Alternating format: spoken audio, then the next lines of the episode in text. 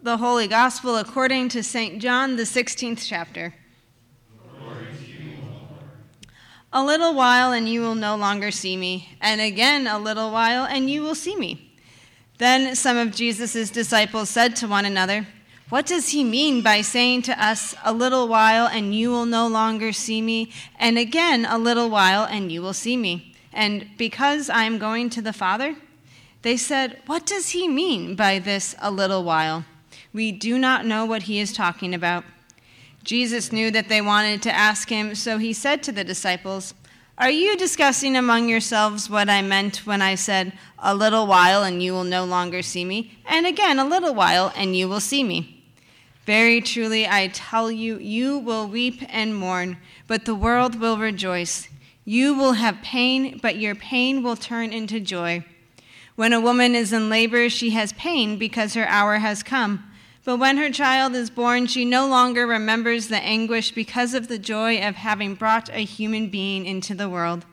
So you have pain now, but I will see you again, and your hearts will rejoice, and no one will take your joy from you. On that day you will ask nothing of me.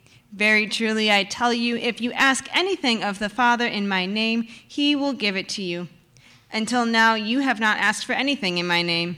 Ask and you will receive, so that your joy may be complete. I have said all of these things to you in figures of speech. The hour is coming when I will no longer speak to you in figures, but will tell you plainly of the Father. On that day you will ask in my name.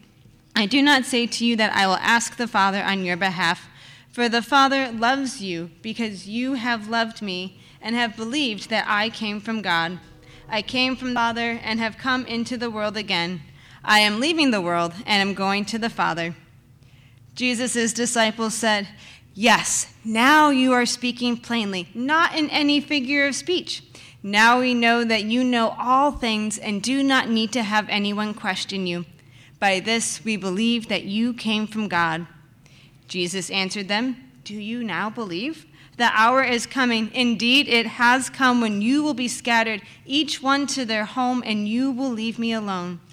Yet I am not alone because the Father is with me. I have said this to you so that in me you may have peace. In the world you face persecution, but take courage. I have conquered the world. The Gospel of our Lord. Please be seated.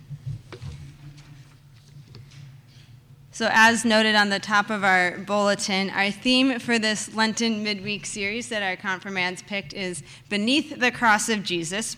And this will be the lens that we are invited to interpret all of our midweek worship through. Envision almost as though we are truly sitting beneath the cross of Christ. And as I think about this theme in relation to the text from John I just read, I find myself caught in a bit of a tension. Jesus' words of assurance to the disciples and to us are In the world you face persecution, but take courage, I have conquered the world. And from the vantage point of beneath the cross, this could not look further from the truth.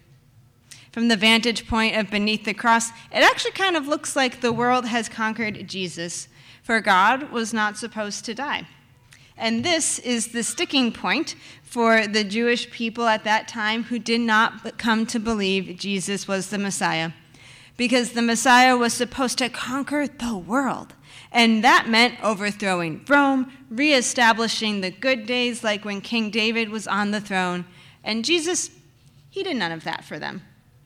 Instead, Jesus promised that God's love was for the whole world the Samaritans, the Romans, the Jewish people, the Greeks, anyone you could think of, and it was not just for one particular group of people.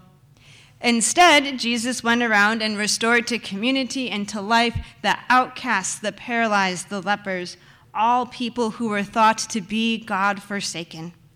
And instead, Jesus endured humiliation and rejection and beatings, and finally, he endures the worst kind of death the humiliation of death on the cross.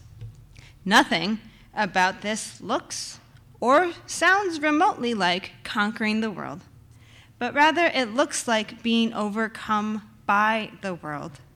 Beneath the cross, it can look like all will be lost. But I think that God has a different idea of what it means to conquer the world.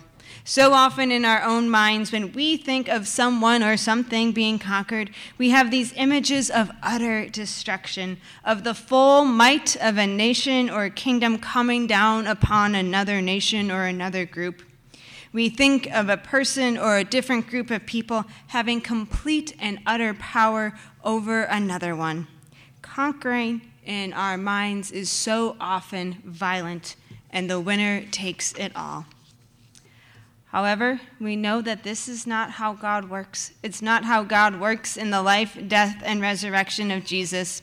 And while the Israelites, and even us from time to time, expect a Messiah who will destroy our enemies, remove all of the pain from our life, God gives us Jesus who conquers the violence of the world by enduring it all for us, and then rising from the dead to free us from our need to participate in that same violence.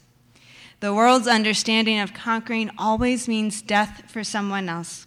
But for God, through the cross, it always means life for all. Beneath the cross of Jesus, we see that hatred and violence may feel good for a moment, but it does not turn into connection and love and community and understanding, all things that each of us need in our lives. Beneath the cross of Jesus, we see how God conquers the ways of the world by unexpected means. Beneath the cross of Jesus, we see the amazingness of God's wisdom and the deepness of God's love for the whole world, for you. Beneath the cross of Jesus, we find our life in his death, God's love for us from the world's hatred, and the promise that Christ journeys with us, filling all places wherever he goes with his love. Amen.